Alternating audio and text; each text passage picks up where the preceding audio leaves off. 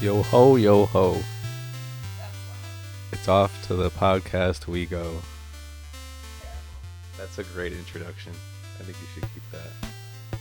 My head hurts so much Spooky. From what? from dropping a mirror on it. You dropped them when? Because we had our T-pose mirrors, Oh. and I had to get behind them to plug in my laptop, and it just smashed right onto my head.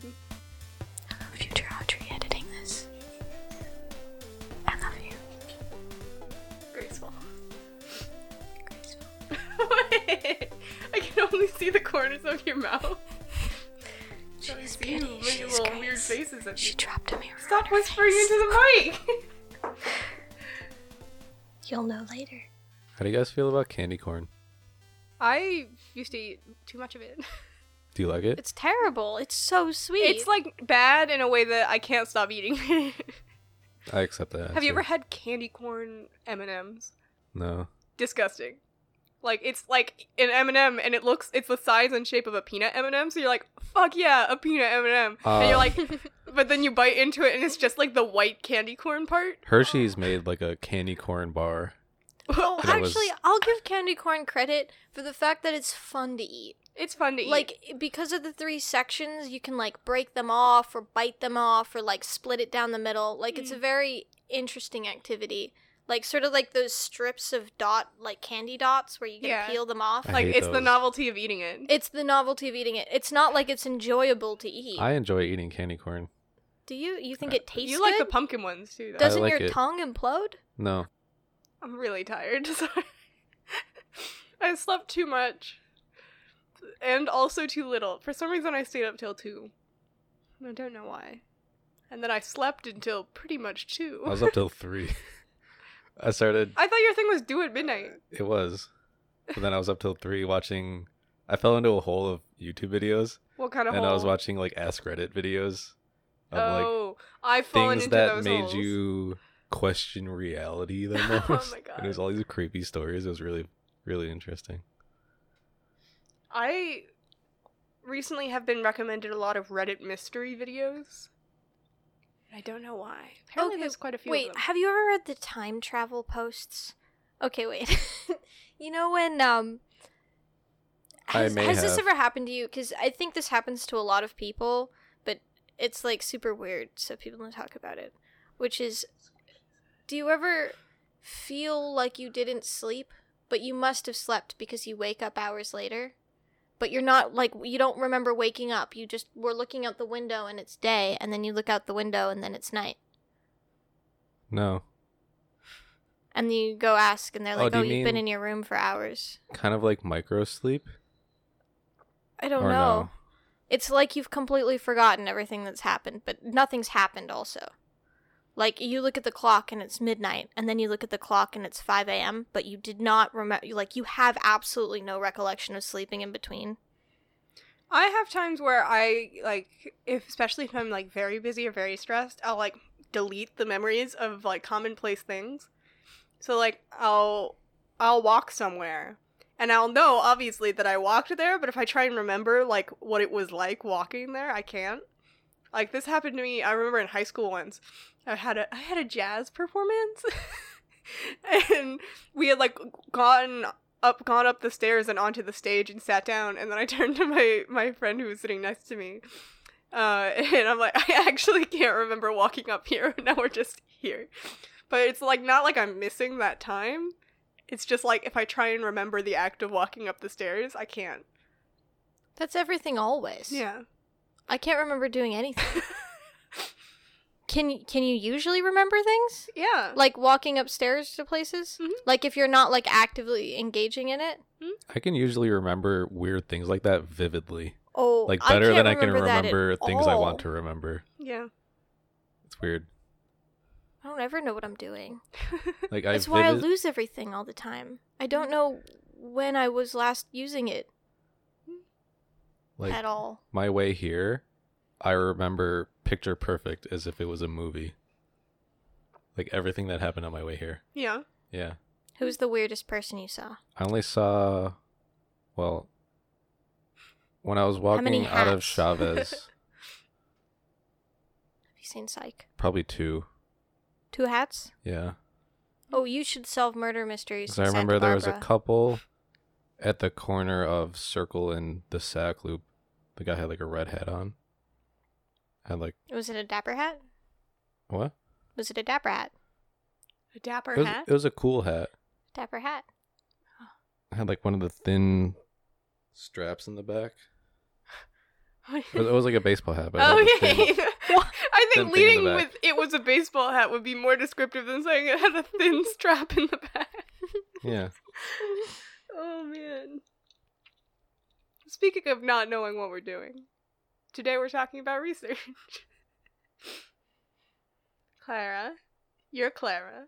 I'm Clara. Do you want to introduce yourself? Because I'm going to drink tea now. No. I can't even drink my tea. Matt, help. I'm also trying to drink my tea. I'm not sure Matt like could introduce me. Matt, what do you know about me? Oh, let's play two truths, one lie. Oh my god. but with Matt. Okay. Don't you don't you have to come up Yeah, with yeah, the yeah, yeah. I'm just thinking of them. I always do pets though because people can never guess what I've owned. You most Most things. Okay. I've owned a tarantula, an iguana, and uh What else have I owned slash not owned? Maybe. you're so good at this. Turtle. Or a frog. Am I guessing which one of are you is guessing which one's true? No, no, no. One of those is false. There are four, four things. this is tru- no longer two truths, one lie. it's three truths, one lie. Okay. I made it hard. So it's between a tarantula, an iguana, a turtle, and a frog. Yeah. I'm gonna go with the turtle. No, I had a turtle. You spent so Wrong. long thinking about it, though. I know. I was trying to throw you off, It's and the it worked. iguana. It was the iguana. Yeah, I've never had an iguana. I had a friend who had an iguana. Is it legal to have one? Yeah. Yeah, you can I have an iguana. Because New York There State are- has a lot of. It's not by state; it's by county, and I know this because we have chickens, and they have to live in a house on wheels. Why? It's you're not allowed to have a permanent structure for chickens in Brookhaven County. What a weird Why? specific It's thing. so that you can't have a chicken farm in your backyard. Mm. Like it has, it has to be small enough that you could move it, if they made you. I mean, people move houses. Like they just pick them up and put them on wheels. Have you ever done that? I've seen it. Have you I've done driven that? by a house on a How much did trailer it being cost? towed. Yeah. Do you know how much it, it- costs so It much? doesn't Do you know matter how how much, much it it costs for me to move my chicken's house? It's the fact that you could do Zero it. dollars and zero cents and mild irritation from my little brother Is he doing it? because it's him doing it. Yeah, because it's not me. that was a terrible introduction. Clara, what's your major? No, I feel like I've learned all I need to know about her. Oh yeah, well, let's just move on. Let's just move on. Uh, I'm a biology major. I have a minor in ecosystems and human impact, and a specialization in uh, bioinformatics, which is uh, math but for life sciences. And programming. Yeah, and programming. I sort of group math and programming together because it's da- it's big data analysis is most of it. Yeah. Yeah, like genomics and um, genomics. Genomics and also genomics. it's, wow. it's just there's a lot of genomics. I guess there's you can do like modeling and stuff too, like population You did a bunch modeling. of like map making, which I thought was cool. oh, that wasn't for my major. It was for your minor. or for my. Uh, yeah, I guess it is for my minor. Um, uh, yeah. Geographic Information Systems, so GIS. Um, and that was pretty cool. But I don't know if that count. I guess it's bioinformatics if you're using it. Oh, I'm doing landscape ecology right now, which is also uses GIS to analyze populations and spatial movement and stuff. Not cool. physics. Um, not physics, but there are like b- biophysics things that Yeah. exist. I know. I'm I'm pointing out the fact that we're a diverse podcast. Oh, there's also I there's also a lot of uh, modeling that has to do with like stuff at cellular level, Hmm. but I'm not very interested in it. Yeah. I get really spooked when I watch those videos of like proteins literally walking. I love those And videos. I I just look at that and I go, nope. Okay, so today we're talking about research. It's episode seven. That's fun. We're getting close to. It's also week seven. Is it week seven or week It eight? just ended week seven. we just finished. I only know what week it is because of that bot on Reddit. Someone like in the Stony Brook Reddit made a bot that just posts like the Mr. Krabs ringing the bell meme. It's like give it up for week seven. But the like only reason week- I can keep track of time is because Charlie keeps putting into the group chat how many days until we go into Ireland. That's true. That's But the that's only way I of keep track of time. It's the only way. I'm like, oh, it's day 147. It's not actually. It's day 151. Is it? I thought we only had 150 152? left. No, no, no. Last text was 155. Was it? Yep. I'm fact checking you in the moment. Yeah, yeah, 155. But he- first he, it says 150. And then it says 50. 50, 50. It's the dialect. 50, 50.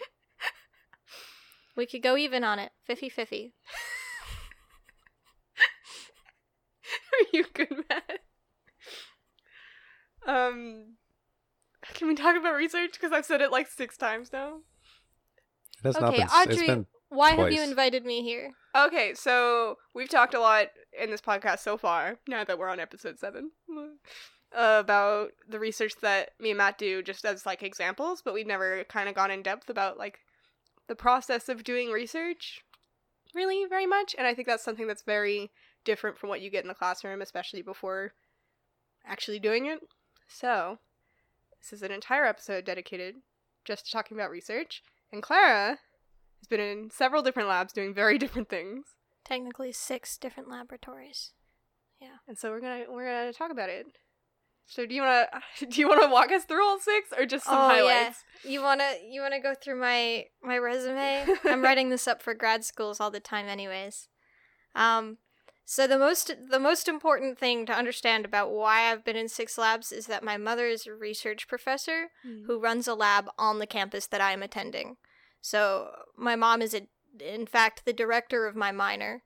So my entire my entire childhood um so not actually. So for a while my mom my mom was actually has her PhD in primatology and uh, we moved here because there's a super famous primatologist here, uh, Patricia Wright, who she worked for for her postdoc. Mm-hmm. Um, and so when I grew up, we lived in uh, a house full of uh, uh, gunshots and monkeys. Um, we had so we lived in my in my mom's uh, in in my mom's boss's house um, because we were super poor and couldn't afford our own rent even on Long Island. yeah, is- that's fair. yeah. And so she has this huge monkey cage in her backyard that I grew up playing in because she had two pet monkeys of some sort. Um, and they had died before we moved in, but they were still in the freezer. what? So when I was a kid, we had to reach past the monkeys to get to the popsicles. Um, and that was just a normal wait, wait, part can of I life. interject? You said you played with these monkeys. no, She played in the cage. I played in the cage.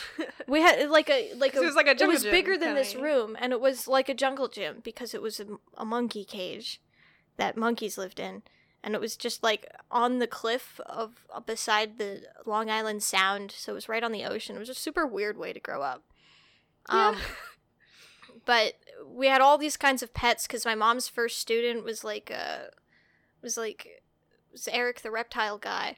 And uh, so one day his mom kicked him out of the house, um, not because he was gay, but because he had too many reptiles.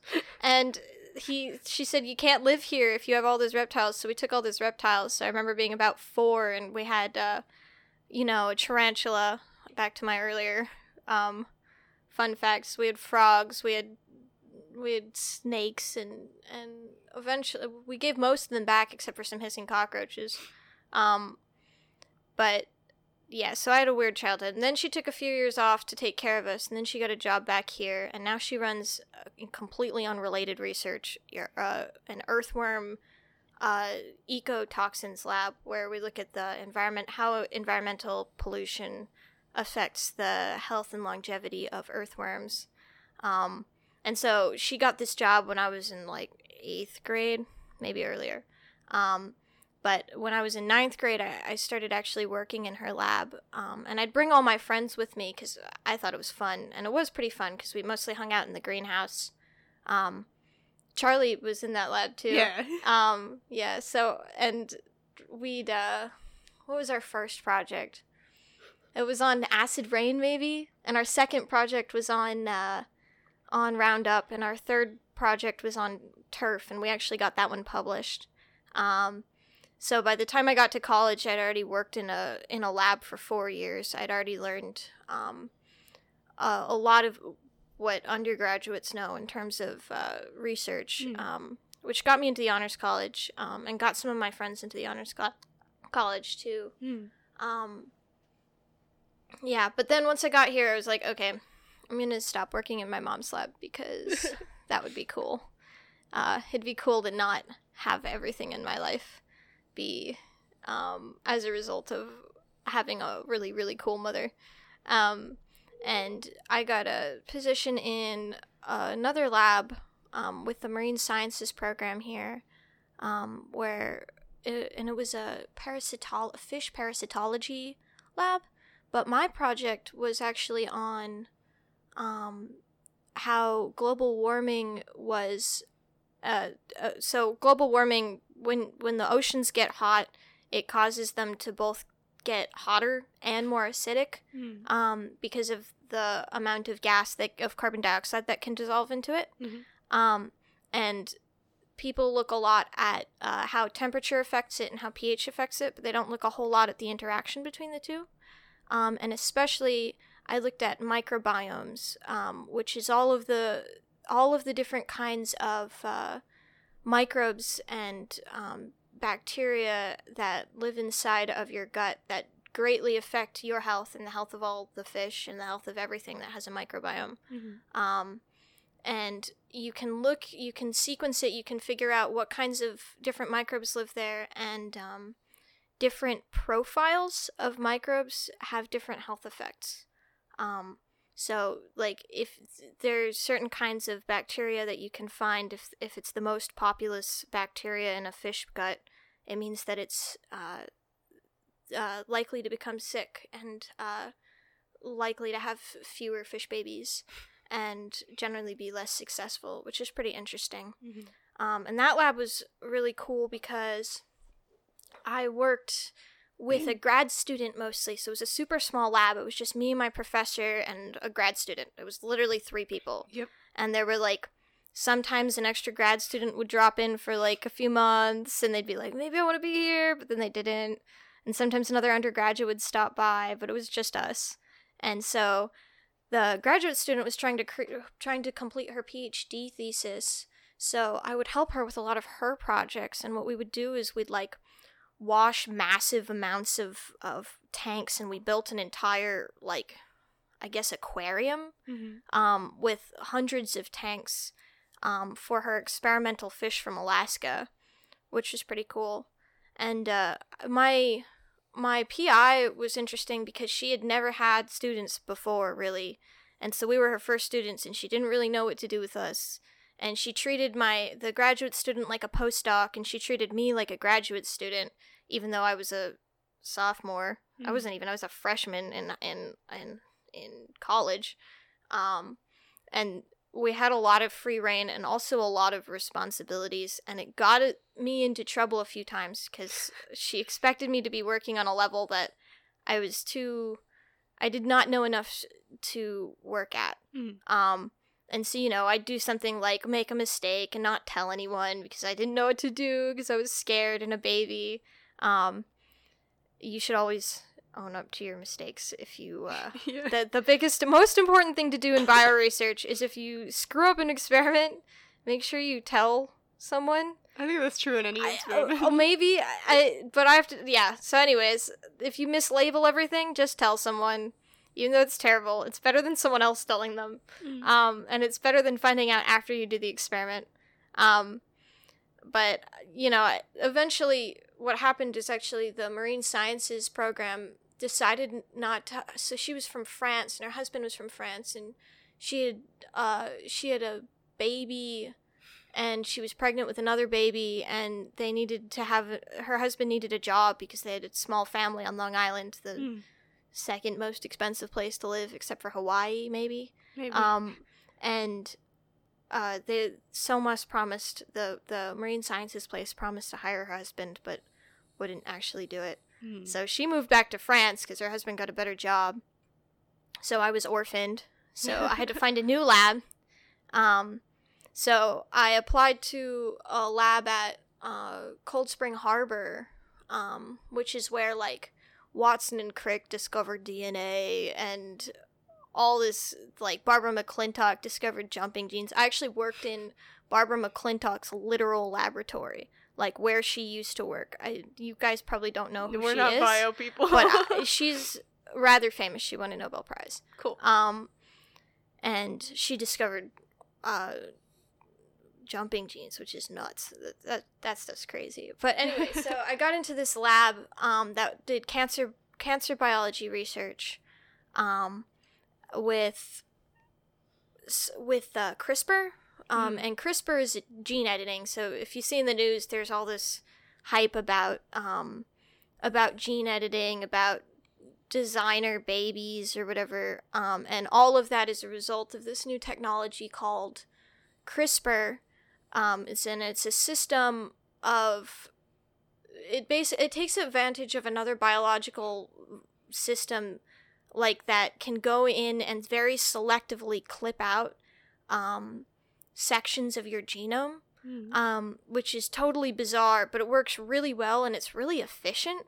So you really can just like sit down in an afternoon and remove your least favorite gene from a cell line. Um, and that was pretty exciting, but I did not like the questions. yeah. I, I think yeah, you I had- can't say I- that was a good research experience. I, it was at first because at first I was just you know I was in this super cool place. I was shadowing um I was shadowing these two um, undergraduate students who I both really who I liked a lot. Um, and they taught me. I, I'd get to basically I'd go to work and I'd follow them around like a puppy every day and I'd be like, oh, what does this do? Ooh, what does this do? Ooh, what does this do? And they'd tell me and it was all really cool. Mm. Um, but eventually it got to the point where I knew the answer to what does this do to everything, and then I got my own projects, and then I basically sat alone in silence into the late hours of the morning and pipetted. Um, which I was not my favorite thing. yeah, you really capital S scienced for, Yes, for a so- long time. Yeah, so I had a I like I I couldn't ever quite be as productive as everyone else, and a lot of it was because um I didn't really care about the question very much. And uh, one time I went to one time I went to a like a dinner they had like all these really cool conferences with famous scientists but i went to one with uh, one of my friends from the lab and she and we were standing in line at the buffet and i was talking about how oh it was horseshoe crab season because we're right on a harbor. It's called spring harbor and I, was, I like to go out at lunch and go watch the horseshoe crabs come in. And i'm like oh it's horseshoe crab season and did you know no one knows what happens to horseshoe crab populations and blah blah blah blah. And um she the the student i was with turned to me and she said can i tell you something I don't have any idea why we save endangered species. She says, I guess they're cute, but like it's just a tiger. And I, like, my heart stopped. I ascended to another plane of existence and I gazed down at my own body. And I was like, wow, I am in the wrong field. Like, cellular cancer bio, like, I don't care. I need to be doing conservation biology Mhm. this is the wrong place for me. If I even want to be doing research at all, it is not here. Um, but I kept trying to work there because we were publishing this paper and we were publishing it in science. Like Yeah, it was a literally, I have an actual. My name is on a publication in Science Translational Medicine, which is nuts, right? I'm an undergraduate with a with that paper as an impact factor of like 14 Um, yeah, right? And so I really wanted to just finish this project, but it it was really hard because I didn't care and it was a lot of work and it was an hour away. Um, and so finally I wrote basically like a breakup list and I and I practiced it on all my friends and I took it there and I, I took it to my my my my PI and I was like, "Dear Jason, I don't want to be here anymore." Um, it was like, well, please let me go. And he was super nice because he's a normal person and Yeah. was like, okay, I'm not holding you here. And so I uh, left, but I didn't like know what to do because I was really sick of research. I was super tired. I'd been working, I'd sleep in the car there. I'd been working constantly on something that I didn't care particularly about. My friends who had been there previously actually had graduated by this point, so I didn't even know anyone there really. yeah. I was just super lonely and I'd run through all of my music playlists all the time. so I quit and I was like, whoa, what's it like to be a person again? Um, so I took a whole year off of, um, of research.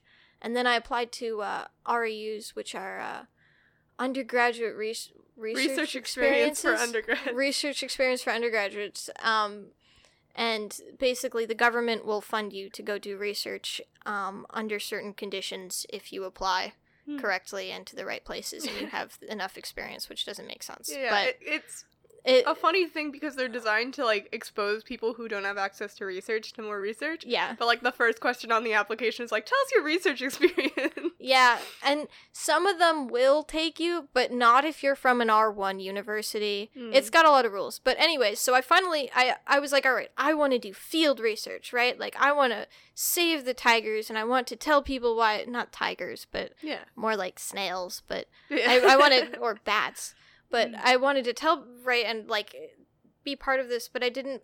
So I applied to all this field research things, but then of course the first question is tell us about your field research experience, which I had none of. Um, so I got into zero of those, and the only one I got into was called uh, uh, population biology and infectious diseases, which was this last summer. I got into it, um, and it had no field research. And also, they picked me because I was super qualified to do lab work. So I ended up doing more lab work, but it was super fun because it was a mosquito lab instead of a cell bi- cell lab, and I was uh, it was really cool. I got to like count the mosquito larvae and raise them into adults and like dissect them and like count their sporozoites. And I was working on a problem with malaria.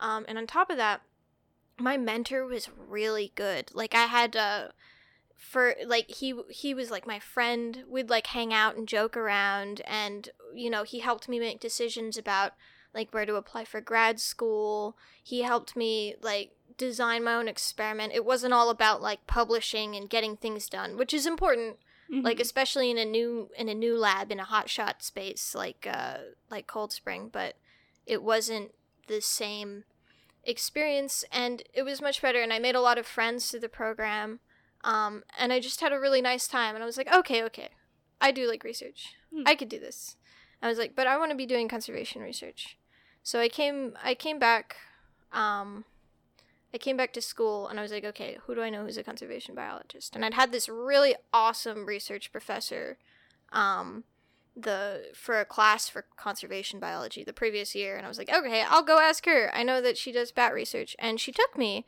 And the project I'm doing now is like the coolest project I've ever done. It's really weird for me because it's a methodology paper, which Mm. means instead of asking a question and answering it, I'm trying to come up with a way to answer a type of question. Mm. Um, and the type of question I'm answering is, uh, can you do? Can you sequence? Can you sequence things in the field and uncover information about conservation biology? So there's a huge breakthrough. Okay, so in like 1995, there was a sequencing uh, project called the Human Genome Project, where Yeah. people are like, "All right, we're gonna know every single gene in the human in the human genome. We're gonna know every single nucleotide." And they were like, "All right, it's gonna take us 15 years because the sequencing um, methods at that time were super crappy." Mm. Um, and then came along like 2007 ish this thing called next generation sequencing, which I have used. What you do is you you extract your DNA and you send it to a place, and in like a few weeks it comes back and it tells you everything. It tells you the whole genome. It only takes a few hours to sequence what once took literal 15 years. Um, and it's really great, but it also requires that you send it away, and it requires um, uh, quite a lot of money per Yeah. sample.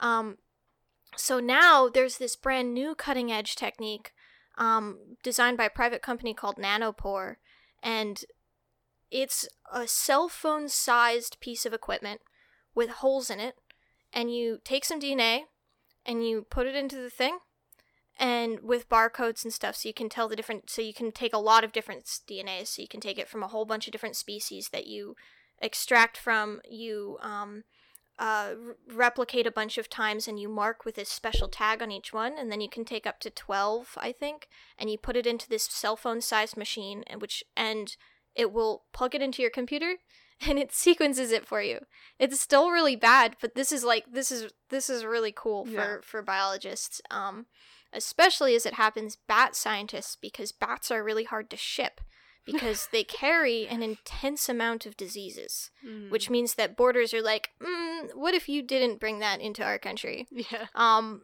and so as a result they really the the bat scientists out there would really like to be able to do all their bat sequencing in the field so i'm designing a protocol to detect endangered bats from only their guano in the field um, and it's the co- it's the coolest. Pro- I'll actually get to go to Jamaica, I think, to do this project Oh and, yeah. and How'd collect that go? Have you heard back about that? I I will get to go. Yeah That's so yeah, cool. I'm I'm pretty excited. The URECA, so the Stony Brook will give me um four hundred dollars to the school to for the plane tickets, which will work. Um, and then Liliana's lab is pretty rich, and it funds the rest. Hmm. Um, and I also have I have a really good relationship with uh my with my research professor right now. She's super cool. The other really cool thing is that she's gay Mm-hmm. and I'm gay, and I'm like, whoa, look at this gay lady doing cool research. I'm like, same. you answered like all of my my question, my interview questions. I was like thinking of in the past like ten minutes by yourself. Thanks. That is essentially my GRFP Yeah, application. just- Actually, we should have just almost had you word read for your word. personal statement. yeah, it, it's pretty much exactly that. Mm-hmm. Um. Yeah, I don't have any more to say. I have a, a question for the room, which is not for the room, but it's mostly for Matt because Clara already answered it. All right. Uh, have you ever had to like leave a lab because you found out it wasn't what you wanted to do? no. No. I mean, I've only ever been in two labs, and I'm Hmm. still in both. So. Oh, no. that's true. You still work at Bing, technically, like a little bit. What? Uh, with your Binghamton guy? No, Not Binghamton, Buffalo. Buffalo. Yeah. I, it's a B, and yeah. it's out there. The two B's in New York State. Yeah. Yeah, no, we still work together. Um, well, we're wrapping up our publication now, and then I think once that's submitted, is probably when we'll stop working together. yeah.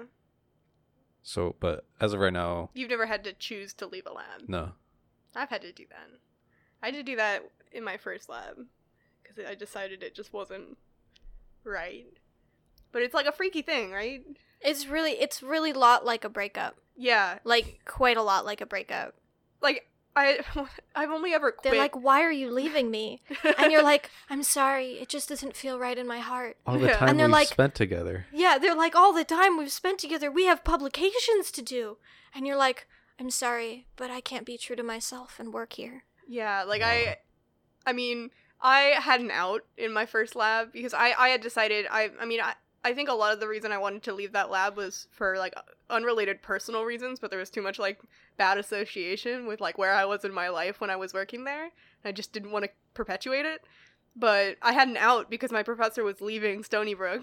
He's like, "You can keep working for me, but remotely, because like I'm going to Amherst and like I'll be by every couple of months." And I'm like, "I think I'd rather work with someone that's here." He's like, "That's fair," and then he let me leave. So it was actually really easy to leave. But the idea, especially because my project wasn't done, and I think in, in a lot of ways your research is never done. It's, It's never very much like an art project like yeah, that. you could keep working on it forever, Yeah. but like leaving an unfinished project is really hard. Yeah, you have to get used to basically if if you're going into research, you have to get used to two things. One of them is being uncomfortable, Mm-hmm. like just like being uncomfortable with how much you know and how much you need to learn and like you have to be uncomfortable because you have to communicate uncomfortable things to people Mm. where you're like, "Hi, I can't do this." Or Mm. I don't know how to do this, or I didn't do this. Yeah. and all of those are just like they're going to be disappointed in you to some extent like not most of them are pretty understanding but like you do have that experience. And then the other one is you have to be really good at um communicating what you need and when you need it. And there's no other way to do research. Yeah, like I think in my first lab, I did most of my communication through a grad student rather than through my Yeah, actual PI. i think so too. And like my grad student was easy to talk to, but as soon as I got in, in the office with my PI, I was like spooked. Like you've you've been to KK's office. Like it's a scary place to be because he's so smart.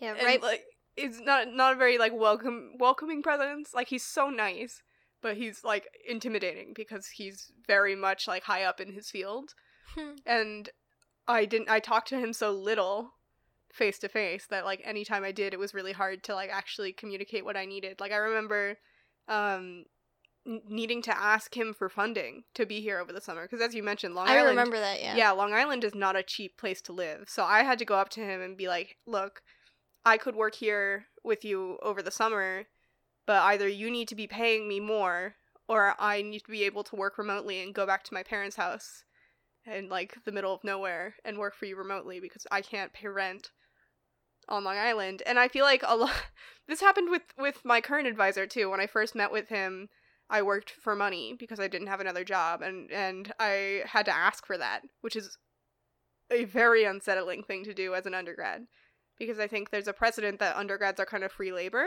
in a lot of labs.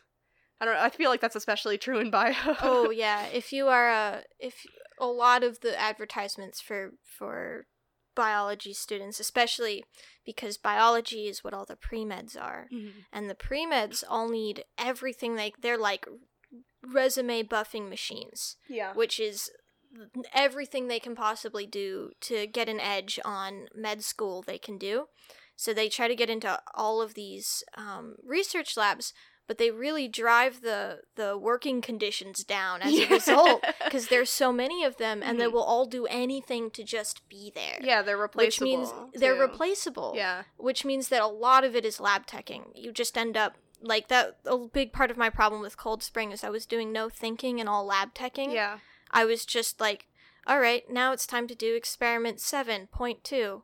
And I'm like, all right, I will set up this cell plate, and then in five days I will do this to it, and in another five days I will do this to it, and then I'll report my results back. And that was it. Yeah. It was very procedural. Yeah. Yeah, I think that's one one nice thing about physics is that at least I in both of my labs, my job as an undergraduate researcher is to become an expert on my very specific niche. Like over the course of the like two and a half years I worked in my first lab, I I became an expert in the kind of simulation I was doing. It was very specific and can help very few people. But like I had a grad student in the lab that I used to work in come back to me and be like, "Can you meet up with me and walk me through this simulation?" I like, "Yeah, of course, because it's there. I know how to do it." And like I feel like as you progress through physics, at least, like you just become an expert on more things. Like, sure, maybe I'm an expert on like this very specific setup for one specific type of simulation of one particle detector, but like I'm an expert in that.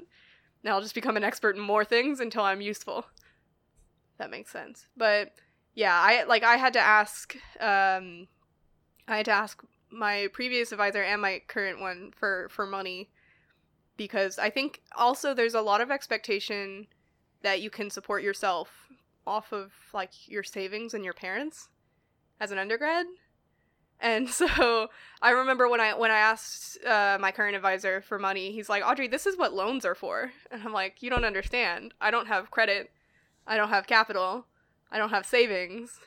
My like my family can't afford to take out any more loans, and I have taken out the maximum number of loans that I can take out without actually drowning myself. So you need to pay me." or I can't work with you.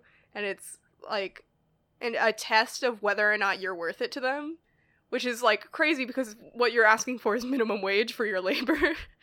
but it's such a scary thing to do that like I remember every time I've had to do that, it's like actually haunted me for like weeks before I actually asked. I've been like, "Hey, look, I really need money or I can't get groceries this week." Yeah, for my French for my French professor when uh, who did the parasitology lab, I worked for her for a summer, and every summer before that, I worked as a swim instructor, Mm-hmm. and I worked outside. I worked in the sun, and I made quite a lot of money because I worked for private swim instructing company Yeah. on Long Island. Yeah, you can make so bank. all of the rich kids who come out from all of the rich parents who have their summer houses out here Mhm. from the city want to pay private swim instructors to um, teach their kids to swim and i worked for one of these high-end companies and i got paid quite well and my research professor was like hi you have to come work for me and i was like okay i can work for you but you gotta pay me Yeah. because i gotta you have a standard. I have to, I have to I have to I have to make some money. I can't like my my tuition depends upon me making this four thousand dollars Yeah. every summer. yeah, Like I have to make at least four thousand a summer, or I have to take out a loan. Mhm. And I'm working really. I've been very lucky, um, in that I haven't had to take out any loans yet. Mhm. So I should be able to de- graduate college debt free, and I did that on purpose and have worked for that yeah, like I've used every every advantage here that I've got to not owe the state money. yeah, And uh one of those I did have to go talk to her and be like, "Listen, I can't work for free." yeah. And she the deal we worked out was super weird and I'm not sure that it was a great deal. but basically, she gave me a stipend of $2,000 regardless of the hours I worked Mm. but I also could work part time doing making another two thousand dollars from my swim From instructing swim, do- job, which was super weird because basically I'd get up in the morning, I'd go to work, and I'd work until about two p.m. Mhm. And then I'd leave and I'd work until it got dark, which was eight p.m. on Long Island, Mhm. and I'd uh doing swim lessons, and I'd do that every single day Yeah. and it was super exhausting because I was working a full time job and a part time job for the amount of money for one full time job. I did the exact same thing. If you remember my first summer, I don't know if I've talked about this yet, but my my first summer doing research, I got my advisor to agree to pay me, but I also applied for a grant through URECA, which we talked about before. But the way funding worked for URECA that year, I only got half of the normal grant. So usually they give summer researchers at Stony Brook four thousand dollars, which is not enough, but whatever. Um, they'll give they'll give you four thousand dollars, and that year like there were too many applicants, and so I guess I just got half of that. So I got two thousand dollars. And so I, I told my advisor that I'm like, hey, I got a half grant for two grand. Like, that's obviously not going to cover me for the summer. So what do we want to do? And he's like, here's what we'll do. You work for me two thousand dollars worth of hours, and then I'll start paying you. But what wasn't understood was that Stony Brook has a two week pay period, and for whatever reason takes like two weeks to three weeks to process a check, especially when you first start. So there was a a month in the middle of the summer where I got no income. So what I did is right at the beginning of the summer, I was working 40 hours a week in my lab making minimum wage, which at the time was $10 an hour. Just so little. it like makes me upset.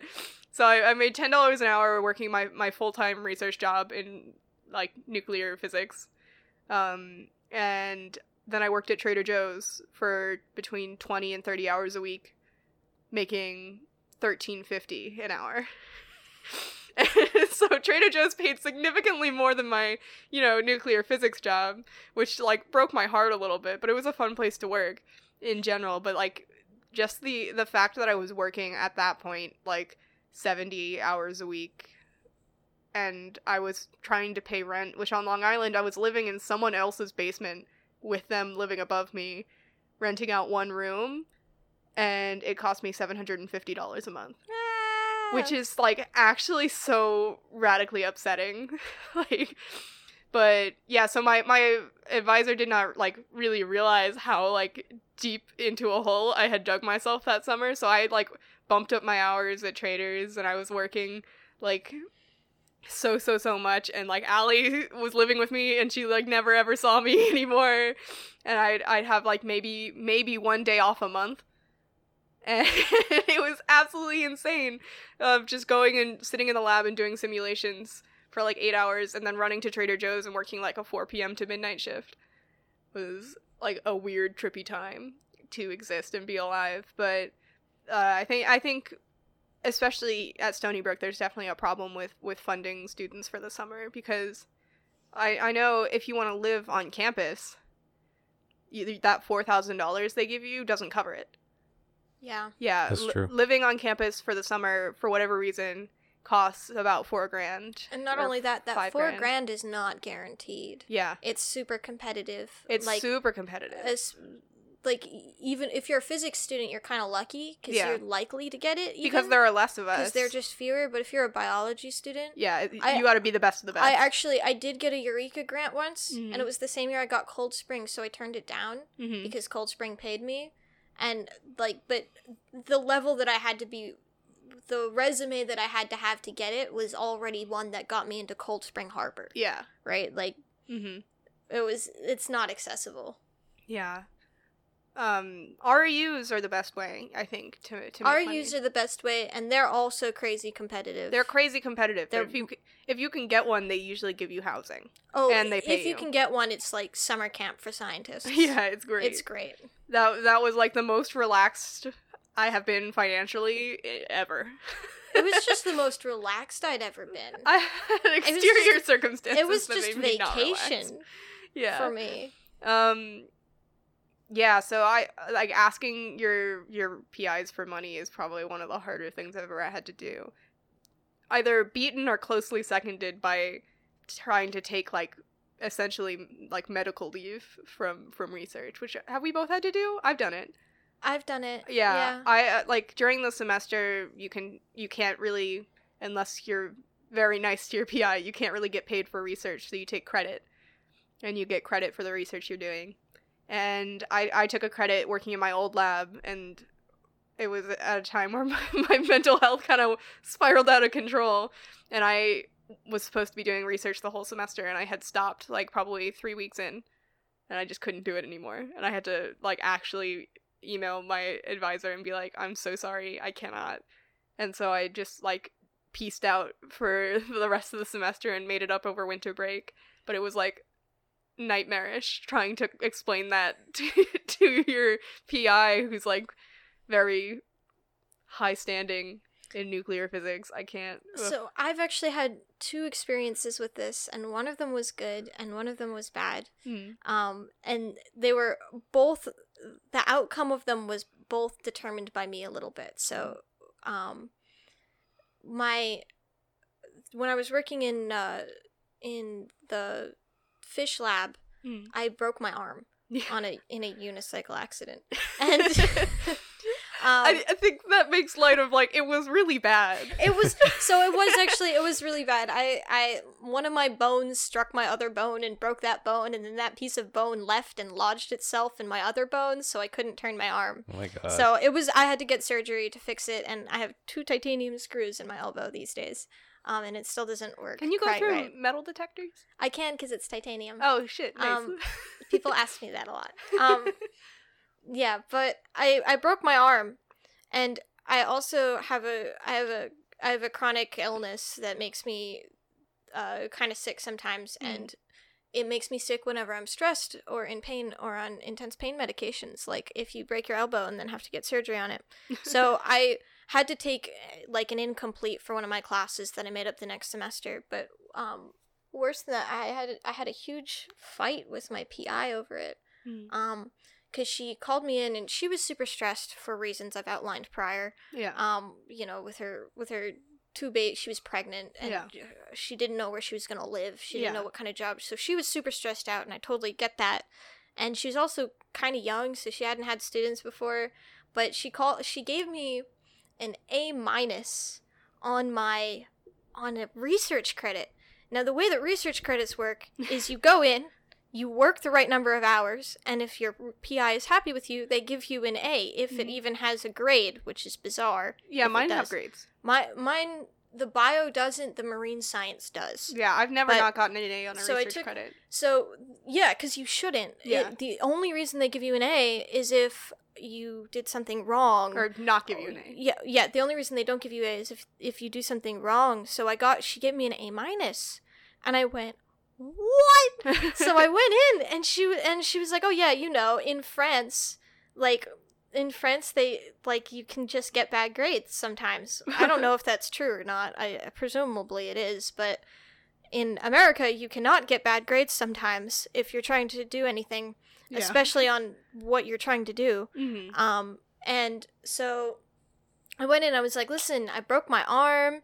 I haven't been able to come in. And she's like, yeah, you just haven't been participating. And I was like, yes, I haven't been participating. This is all very put together. What actually happened is I pulled into the parking lot. I like was trying not to cry because I was so nervous because I didn't want Mm. her to think badly of me when I put so much work into her lab because I really did work as much as I possibly could for her. And I liked working for her Mhm. and I really didn't want her to be disappointed in me. And I open my car door, and it slams into the na- it doesn't even slam it like touches the the person parked next to me. And some crazy lady gets out and starts shouting at me about like damaging her car. And she's like, "Look at this dent you made!" And I like open the door and show that that wasn't the dent I made. But I'm super rattled, Yeah. and I walk inside, and I'm like, like. Uh, like exactly negative 14 seconds from having a breakdown. Like i'm into a breakdown without having re- reached it yet. And I, I walk into her office and she looks at me and i start crying. And i go and i'm like hold on a second. And i go in the bathroom and i try to stop crying and i come back and she's like what? And i'm like hi why'd you give me an a minus? and she was like she's like what because you haven't been doing this you haven't been doing this you haven't been doing this i'm like i broke my arm i've been really sick you know i've been in the hospital Mhm. I've been in surgery. I've been in the doctor's office. Like, you got to understand here, buddy. I'm doing my best. And I, you know, eventually she gave me an incomplete, and um, I had to f- work it out the next semester, which was fine. I because I hadn't been able to work as many hours. Yeah, because so I you, like, could made it not physically pipette with a broken arm yeah. and um she she was super weird about it and it was a Mm. super unco- it was the, one of the most harrowing experiences of my life was being in that room um yeah. that that being said um since then uh she did it did work out and i had a i like she's written my letters of rec we have a Mhm. good relationship now yeah. but um a lot of that was i should have been communicating it better Yeah. as it was occurring and i, didn't yeah, understand I that did same thing. I just I was like, I'm fine, I'm fine, I'm fine. And really you shouldn't be I'm fine. You should underestimate how fine you are to other people all of the time so that you always overperform instead of always underperform. Yeah, like I remember when I started really having a hard time in my lab, like I wouldn't go to group meetings and I'd always like literally make up reasons that I couldn't make it, but the reason was that I was like really not okay, like emotionally for like other reasons. But I like I always felt like that was an illegitimate excuse that I like, hey, I'm just having a really hard time right now, but instead I'm like, I have a dentist appointment. I think I told them I went to the ophthalmologist or like my car was broken, which sometimes was true, but Sometimes your yeah, car was no- broken. It's like because because when things start going wrong in your research, I feel like it's especially easy to th- think that you can't tell anyone. yeah. And- but it really it's not.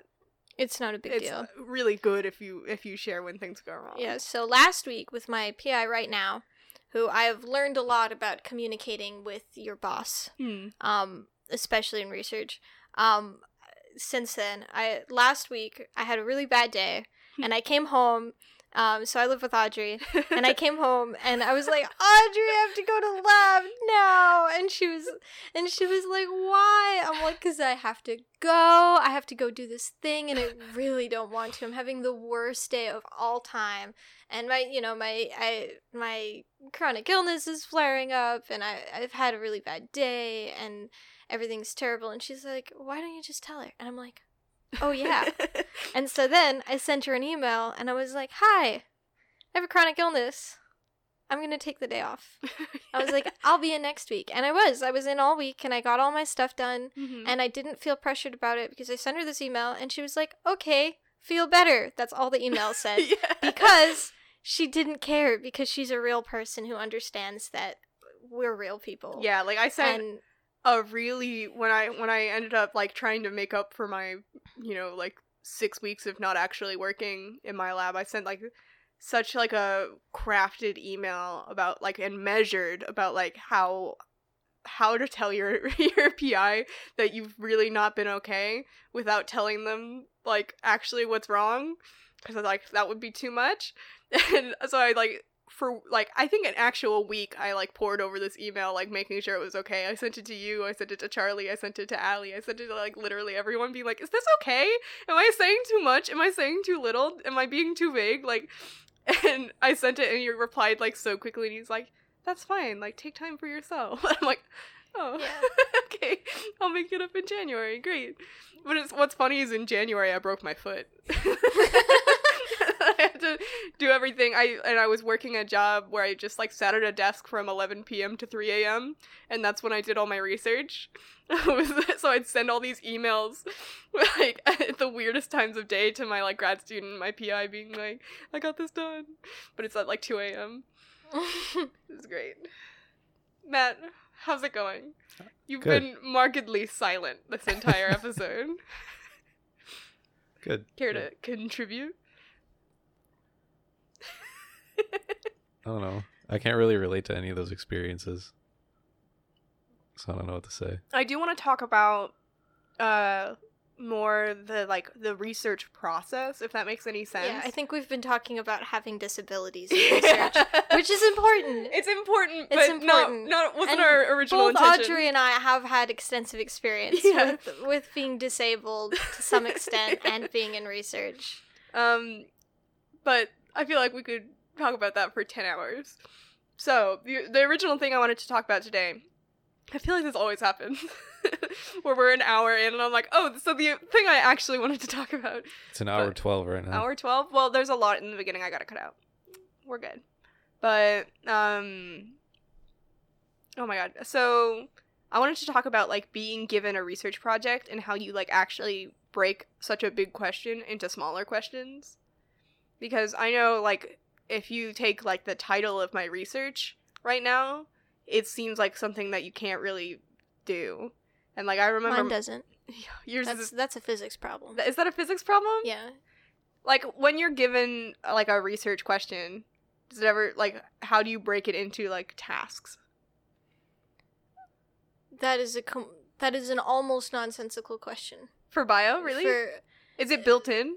it depends so heavily on your research. I guess, yeah. Like for it depends on and the to the role to it that you play in it. Like Mm. so in my Cold Spring one is the closest I think to the one that I pu- that I have published in Science Translational Medicine Mhm. is this huge paper. Mhm. It's like it, it's got like t- 15 authors on it or something, which is huge for biology. I know it's not 200 plus people like physics or just some guy and his cat, Mhm. but it's uh um that's a lot of people and it um I really hated working like that cuz Yeah. it was like basically we were trying to prove that there was a a problem in cancer medicine where sometimes cancer drugs don't work like we thought they worked and we haven't been able to prove it until we got CRISPR. Mhm. Um, and so now we have pris- CRISPR, and so we went through and we proved that seven cancer drugs don't actually work like they should work at all. So they still work, but instead of inhibiting this one kind of oh this one kind of protein, they actually inhibit a different protein um, that also works, but no one thought it should work. Which means that every time that we build new medicines to target proteins, we've been building them to target the wrong proteins because it turned out those proteins don't really matter. Mhm. Um, and this is a massive project because you have to prove in every possible way that 20 years worth of research is wrong. Um, which meant that it was just, we probably did 300 experiments, um, which is insane for a biopaper. A biopaper is usually three experiments, maybe Oh, okay, wow. like sometimes only one sometimes one good experiment is Hmm. publishable and you know sometimes you'll do three for a bigger paper and you can have a lot more for depending on the paper but like like for example my my my current project which will probably be published will be two experiments and it will be once in the field in Costa Rica and once in the field in Jamaica Mhm. that's it Yeah. that's the whole paper I think that's something that's hard to like conceive of in physics because like experiments are such a different scale. yeah like a physics experiment is like a detector set up at an accelerator for me, or like it's it's hard to break it into like an experiment because most of the work that you do is building up to the experiment. Like ninety nine percent of the labor is research and development, simulation, uh, th- like theory work, engineering, and all this until you start collecting data, and then it's actual years of data analysis. Like almost any physics PhD starts with like two solid years of data analysis. Because you need a data analysis element of your dissertation, kind of no matter what. And you actually, like, it's just years. yeah so it's all big data machines.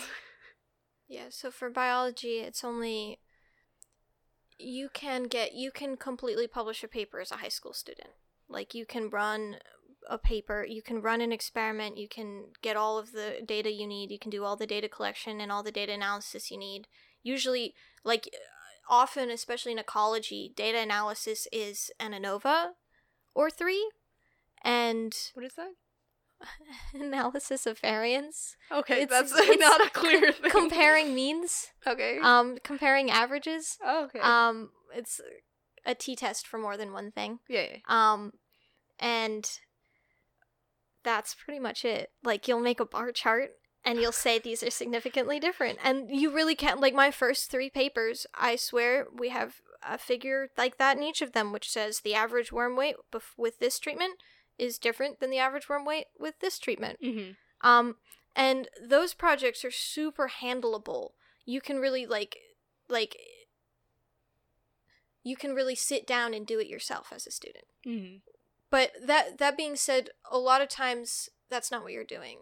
Yeah. Like, and honestly, those are worse labs. Mm-hmm. You want to be in the kind of lab, like the ideal situation is being in a lab where you have a almost a one-on-one relationship with a professor Mm-hmm. and they help you go through an entire experiment that you do everything for including the design Yeah. that's the dream Yeah, I think that is something that's kind of radically different in physics because it's so collaborative. But I, I think one of my fa- my favorite part of physics is what I've already mentioned in physics research is becoming the expert on your thing because usually like while you're in a, a group and usually like if you're in a collaboration you're in a group of hundreds of people all working on the same big like umbrella project but you're an expert in one thing and you're contributing to that it's like a really special feeling to like give a presentation in front of a group of people with PhDs and they're interested because they don't do that work. You do it. Yeah, it's like a really fascinating thing. that's that's true too for Matt. You look like you have something to say. Please. Please God. Are you okay? I was gonna. Here's, like your Oh. track is going to be just silent this whole episode. Because 99% of the work I do in my field is computational and theoretical. Yeah. Like, there really aren't experiments that you can do. Yeah. Um, weird like, I guess the closest you can come to that is observational work, which is kind of different because you just let the equipment do all the work. You just take the data that comes out and analyze it. yeah. So it's 99% data analysis, hmm 1% setting things up right. Yeah. Like I have a a project right now that's a mix of theory and simulation. And so literally all I'm doing are like looking at all these fancy papers about plasma theory, taking the mathematics from that, solving it, putting it into a simulation and seeing if it's correct compared to another more robust simulation that's very computationally expensive, and then being like, "Hmm, this must be where this is and all that. It's like it's such a different experience, I think. Like you and you and me, we don't go to lab. I, I could do everything I do from the comfort of my own bed. Yeah, I do I do my work right here. like that's only the so that's only the last step for biology yeah. so the first well, it's probably the first step in the last step Because the first step is always a literature review. I've been in Mm-hmm. at this point. I've been in enough different biological fields that I've had to do. I've had to familiar my, f- familiarize myself with all of the literature on the current thing, Mm-hmm. which means I'm working through the bat papers right now and Ooh. microplastics. Nice. Yeah, which is really interesting. Um, but that you can do from your bed. Mm-hmm. And then you got to go do experimental design, which you need your professor for. So you go and do that there. Mm-hmm. And then you have to um, get all the equipment you need. And then you have to do the actual data collection, which is often, a, like, especially if you're doing field collection, that can take years. Yeah. Like, my mom spent two years in Tanzania in a tent following around baboons for her dissertation, um, collecting. so cool. I know she co- uh, collecting like what they ate and where they traveled and and who their friends were, which is just a lot of work. Yeah. Like you take a shower from a bag of water and the bag is black so that it gets warm in the sun. yeah, I feel like we don't have a lot of logistical requirements for what we do, me and Matt. No, because so much of it can be done remotely. Yeah. As long as you can log into a computer and you know how to use the computer. Yeah, you're that's the key. Is you gotta know how to use the computer. I, I ac- like I actually specialize in doing that portion Yeah, of it. yeah. Like, you're I- you're in a niche of bio I- where you use I computers. Picked, I picked a very, sp- and I did it on purpose because it's a lot more uh, in demand, Mhm. and everybody needs you to do their stats. And, but like I, I specifically chose the biology where your data collection is, you know, two weeks in the lab extracting genomes, Mhm. um, and then you spend uh, a few more weeks with it in uh, computationally, and you start trying to pull out patterns in it and figure out Mhm. what goes where and how they relate to each other. And that's like heavy computationally, and most most Mhm. biologists that's not that's more an analysis and at home work than they do. I was thinking about this yesterday. So much of physics, like in research, is just making plots. Because the entirety of my project is the code I've written, which outputs plots. Yeah, it's how you see if your code works. I take my plots, I take like what I see in the plot, I Mhm. take that data, I put it into another plot, which is basically a plot summarizing all the plots I've done. yeah. And then I show that to my advisor. Yeah. I'm like, look at this plot. I'll show you all the component plots. literally all like about half of the work that I did for my research this week was taking data from a plot that a postdoc in our lab had made and then making it into a better plot because it was like a uh, a color axis plot, right? Because we have like three What's that word? Variables, I guess. What is- Parameters? parameters. No, I don't know. But like we have, it's a spatial matrix, and then the color axis is the actual information for that point in space. Is that just a normal thing? What's that called? It's a 3D plot, but with a color axis. PCOA? Oh my god, no. but um, the way it had been plotted was on a linear. This is me having a nerd moment, but it was on a linear color scale before, and it's a plot oh, of I saw this plot. yeah. So it's got um. No, I don't think you have. You showed me your color plot. No, that's a different color plot. Different color yeah, plot? this one's way more interesting. Um, I can show you in a second. Um, but it has electric field as a function of two spatial variables, and allow me to have a nerd moment. But it was on a linear color axis, and it has positive and negative um values because it's like a funky field inside a plasma. And so I had to take the data, which is in the weirdest compressed data format that I've ever seen. I don't even know because it was like inside it. Have you ever used an HDF5 file for data storage? Nope. It's like a file meant for big data, but this one's not that much data. But it has inside of it two data sets. And then one of those data sets within it has two more data sets.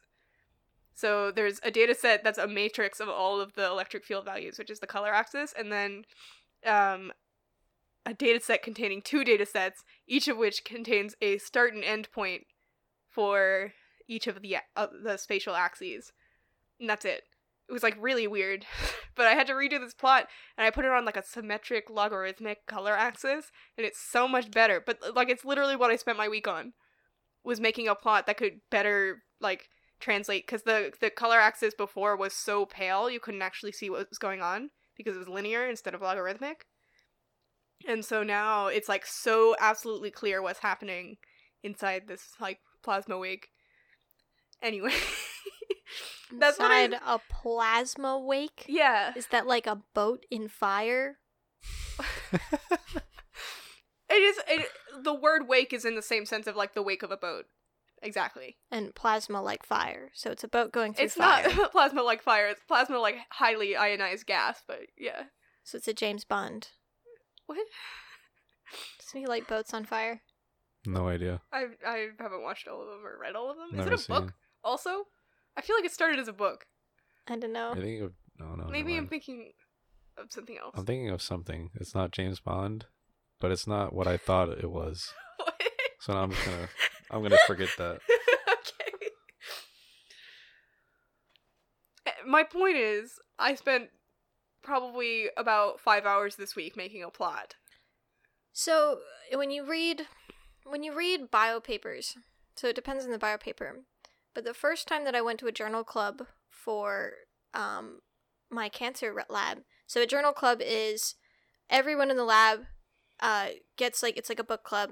They the someone picks out a paper and everyone in the lab reads the paper and then you meet and talk about it and they hopefully serve you food. Otherwise, don't go and the first one I went to, they literally assigned people like figure numbers, and you had to know, you had to be able to explain your own figure That's because the awesome. way that you read a cancer paper is you just read through all the figures. Like you don't have to read the other words. Oh, you wow. read the abstract, the figure, and the discussion Mhm. Mhm. and that's it which was so bizarre because before that like um if you read ecology papers um the figures are important but so is the story in the figures like like you have to read like there's no you don't just read the figures only like that doesn't Mhm. make sense the figures are supported by the rest of the story in addition to it How many physics papers have you read, Matt?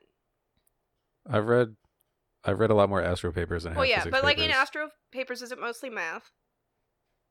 Mm, there's like some math in the introduction, usually. Mm. Um, I'd say about one third of the papers are like math based, Yeah, but because I don't know if the other I... majority is Mm. here's how I motivated what I set up and simulated, Mhm. and then don't read the rest of it. Just look at my results. Yeah.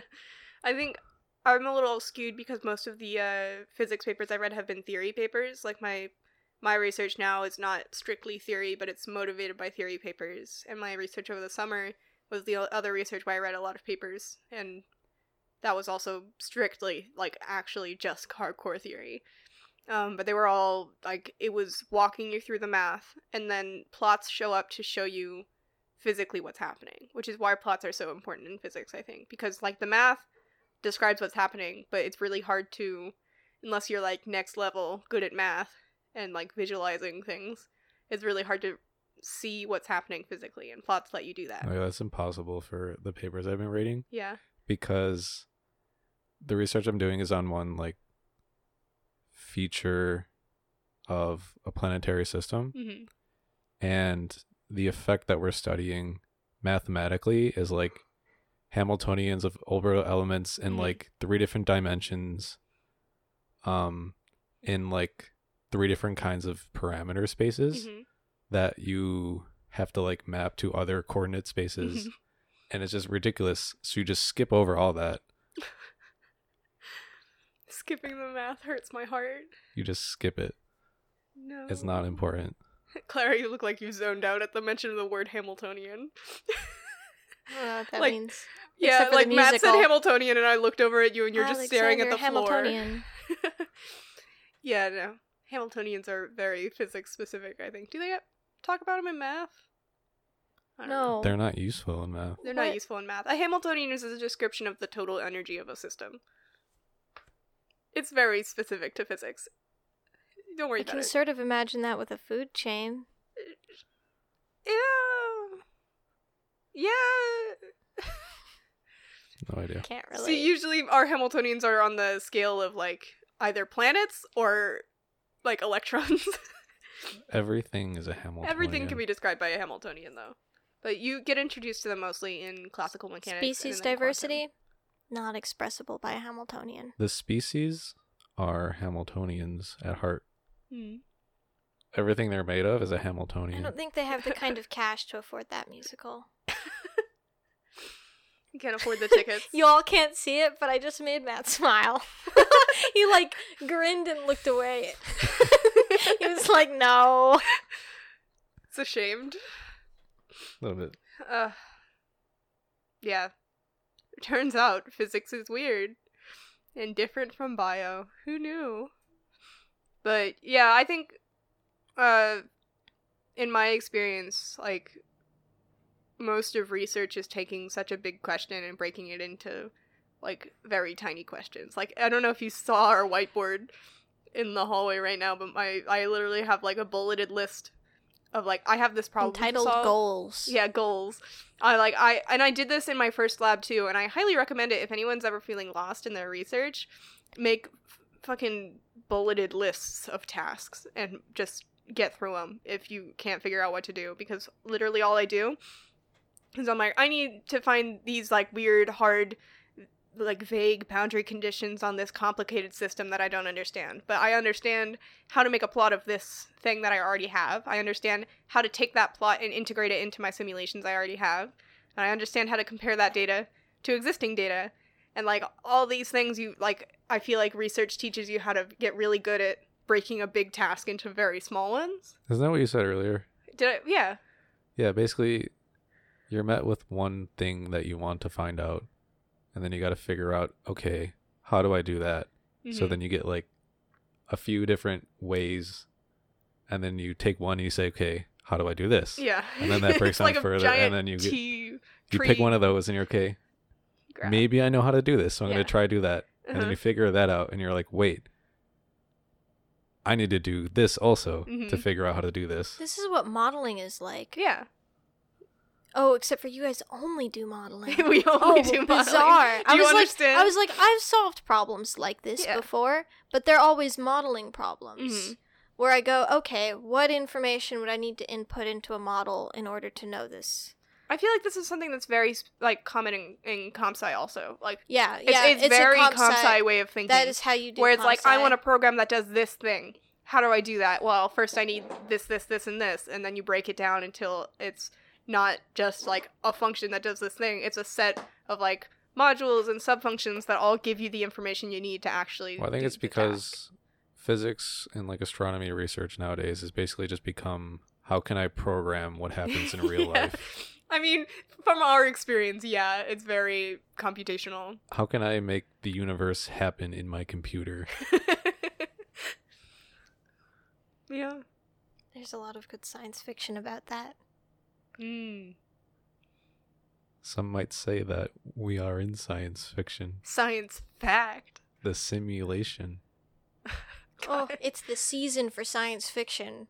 I'm so happy. I love October.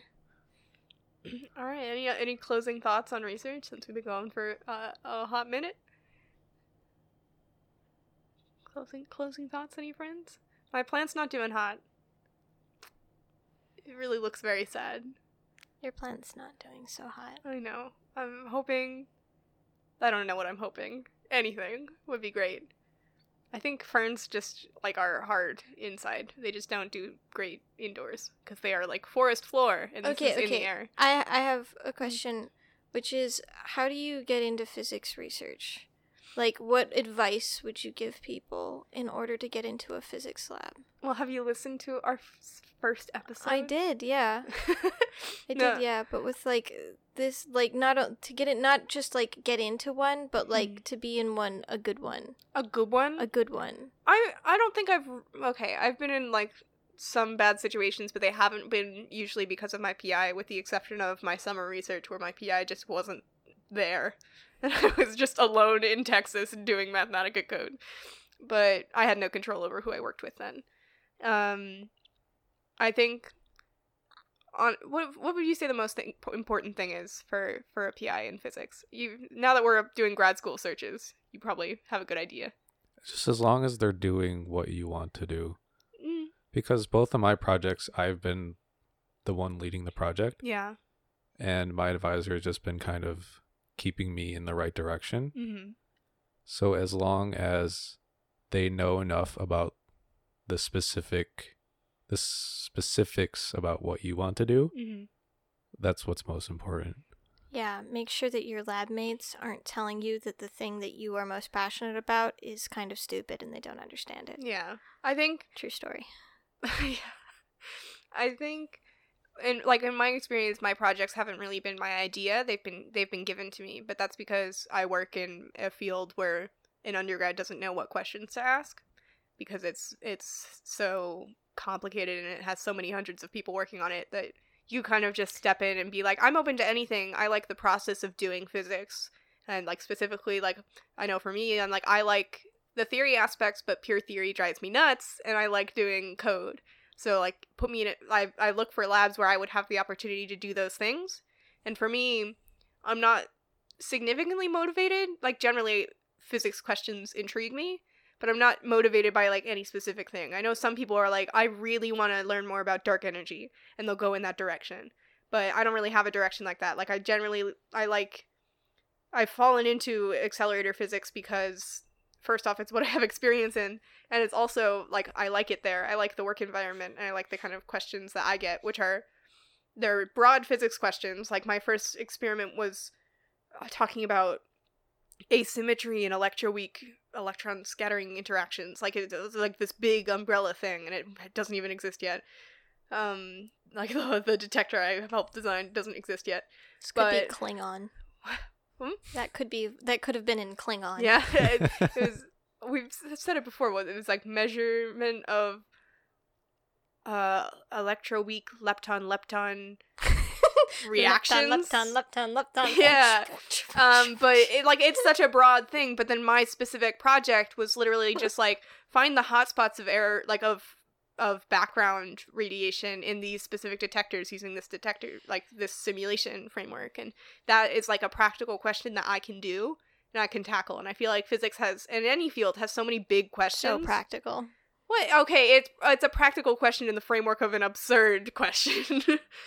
Like I feel like a lot of a lot of physics is is such How to cure questions. malaria? Now there is a practical Yeah. question. Okay, okay, it's a That I practical worked question, on. but it's a big question. That, so like, is, so is how to cure malaria. well, no, no, no, that's what I'm saying. That's a big question, yeah.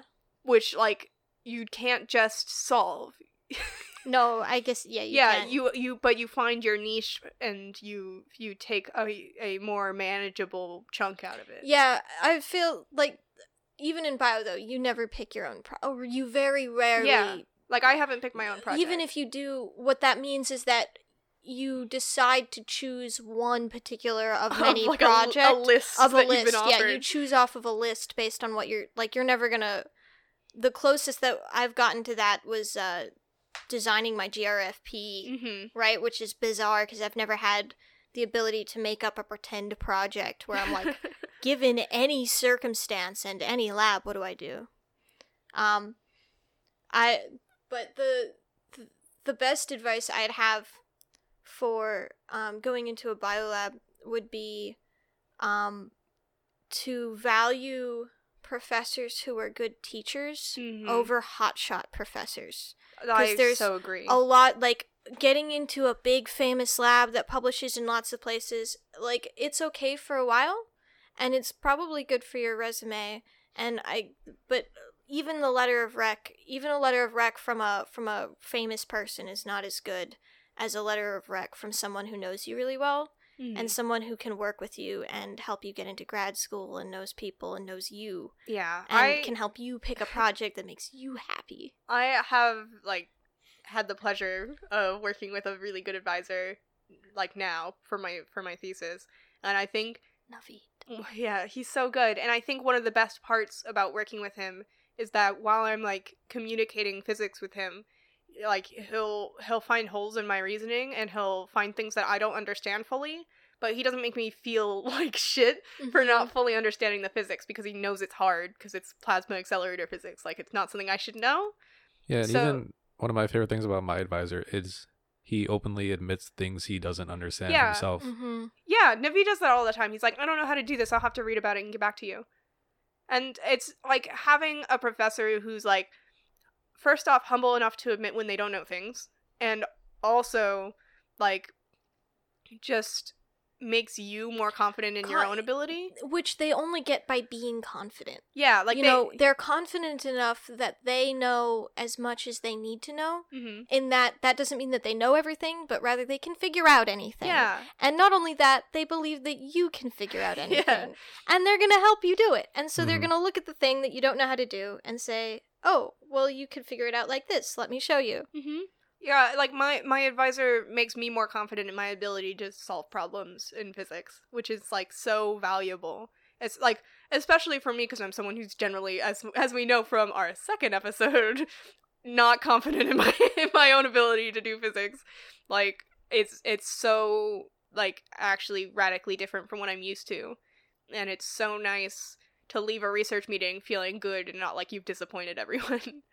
And so just like having an advisor that's not only a good teacher and good at their job, but good at like teaching you how to be a better scientist is so good. Like like my advisor takes a personal interest in my ability to communicate science, to write about science, to get grants in the future, to go to a good grad school. Like he's not just there to make sure I do like hit work for him correctly. He's Yeah. he's there to make sure I'm a better scientist in the future, which I think is so valuable. Impossible to find. like it's pure luck that that I'm working with him. And so it's like it's just a matter you can of get it from talking to their other students. Yeah, that's true. That's the if you're looking for a lab, the best way to know if it's a good lab for for undergrad or graduate school is to go talk to the people who are currently in it that's true. and ask them about the PI and s- see if they could be your friends. Because if they're Mhm. like you, Mhm. then likely, and they like their PI, then you're likely also going to like the PI. I'm the only undergrad in my lab. really? Yeah, right now. It Only d- you know, graduate student though is still useful information. yeah, A and happy like, graduate student is even harder actually. while while we're looking for grad schools that's part of what what we've all been doing is is reaching out to advisors yes but reaching out to their students as well like i know i'm i'm having coffee with a bunch of students of an advisor i'm talking to next week like just to see what their lives are like and make sure everything's okay but we've gone on for a long time friends real long time so we should wrap it up um yeah, plant's not doing so hot, but it- it's fine. Um, our Twitter's actually up now, with with content and things. Um, Clara, thank you for joining us. Thank you for having me. I'm looking forward to having your parents feed me. Yeah, that will feed you a giant mushroom barbecue. All right. Uh, any, any closing thoughts? We we we said that last time, and then we had many more closing thoughts. I'm, I'm good. Yeah, we we good. Thank you. But yeah, so we'll see you guys next week.